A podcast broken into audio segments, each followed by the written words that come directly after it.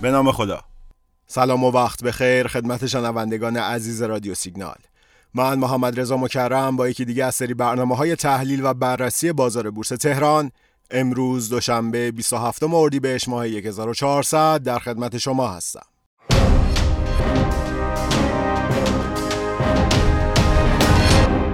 خب هفته گذشته با انتشار اخبار مختلف حمایتی از بازار تقاضا تو نمادهای زیادی شدت گرفت. درسته که این روند مثبت چهارشنبه هفته گذشته با شدت گرفتن عرضه حقوقی ها شل شد. اما خالص ورود پول حقیقی اواخر هفته گذشته پس از 6 ماه مثبت شد که اتفاق بسیار خوبی برای بازار به حساب میاد خیلی از کارشناسان معتقدند با توجه به تثبیت نرخ دلار در حدود 22 هزار تومان و انتخابات ریاست جمهوری پیش رو مثل قبل شاهد ریزش های شدید نباشیم و کم کم بازار به سمت تعادل حرکت بکنه. خب از شروع این هفته همونطوری که می‌دونین دامنه نوسان به صورت متقارن مثبت منفی 5 درصد در اومد. اما معاملات این دو روز نشون داد این کار به تنهایی تأثیر خاصی در تغییر این شرایط نداره و نقدینگی باید به صورت واقعی جدی و عملی به کلیت بازار تزریق بشه. نه صرفا چند سهم و صنعت خاص.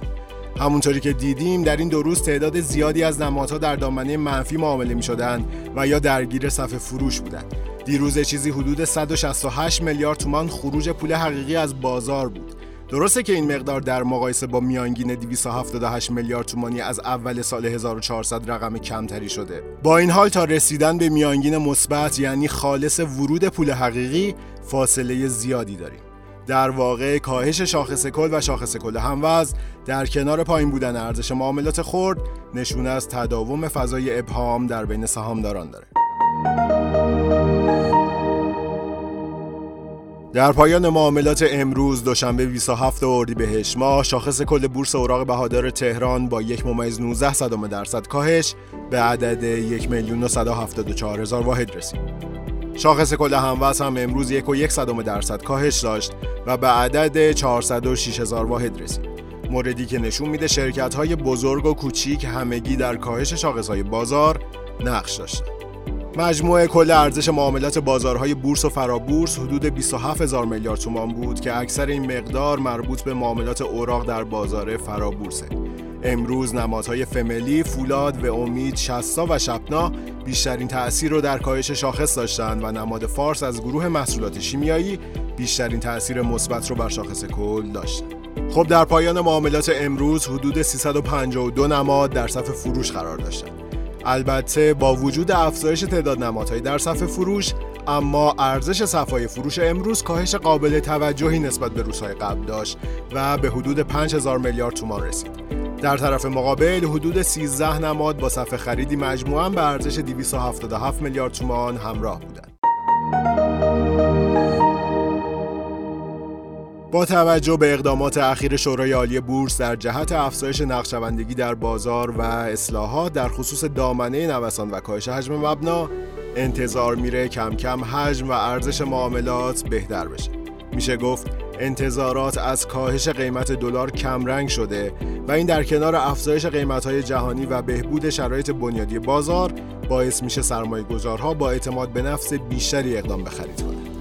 از طرف دیگه دوره کاندیداتوری ریاست جمهوری تا زمان انتخابات از اون معلفه های تأثیر گذار تو بازاره که به شکل سنتی و کلاسیک همیشه اثرگذار بوده و بازار واکنش مثبتی به این اتفاق داشته. به همین دلیل انتظار میره تا مشخص شدن نتیجه انتخابات بازار روند مثبت هرچند بیرمق رو داشته باشه. علاوه بر اینها تو بازارهای موازی هم در حال حاضر تحرکات خاصی دیده نمیشه و بازار ارزهای دیجیتال هم که هفته گذشته با روند مثبت و سعودی همراه بود و نقدینگی خوبی هم جذب کرد الان روند نزولی رو داره. خب از لحاظ تکنیکالی مقاومت پیش روی شاخص کل در حدود 1 میلیون و هزار واحد قرار داره و محدوده حمایتی شاخص کل در صورت نزول بیشتر در حدود 1 میلیون و هزار واحده. در بحث روانشناسی بازار در واقع موضوعی داریم به نام فومو فومو چیه؟ فومو در واقع به معنای نگرانی و استراب ناشی از از دست دادن فرصت هاست که این موضوع در بسیاری از مواقع بلای جون معاملگرها و آفت معامله هاست به این صورت که معاملگر از ترس جاموندن از قافله خریدارها اقدام به خرید هیجانی می‌کنه و یا از ترس جاموندن از فروش جهت جلوگیری از زیان بیشتر دست به فروش هیجانی می‌زنه. فومو در بحث روانشناسی معاملات معمولا بعد از فرسایشی شدن روندها به وجود میاد. به نظر میاد در شرایط فعلی بازار بورس تهران معاملهگرها دچار فومو معاملاتی شدند. در واقع نوسانات شدید دو روز اخیر تایید کننده این نکته است که بعضی ها از ترس جاموندن از روند سعودی احتمالی آتی و بعضی ها به علت استراب از دست دادن فرصت فروش مهیا شده دست به خرید و فروش می‌زنند.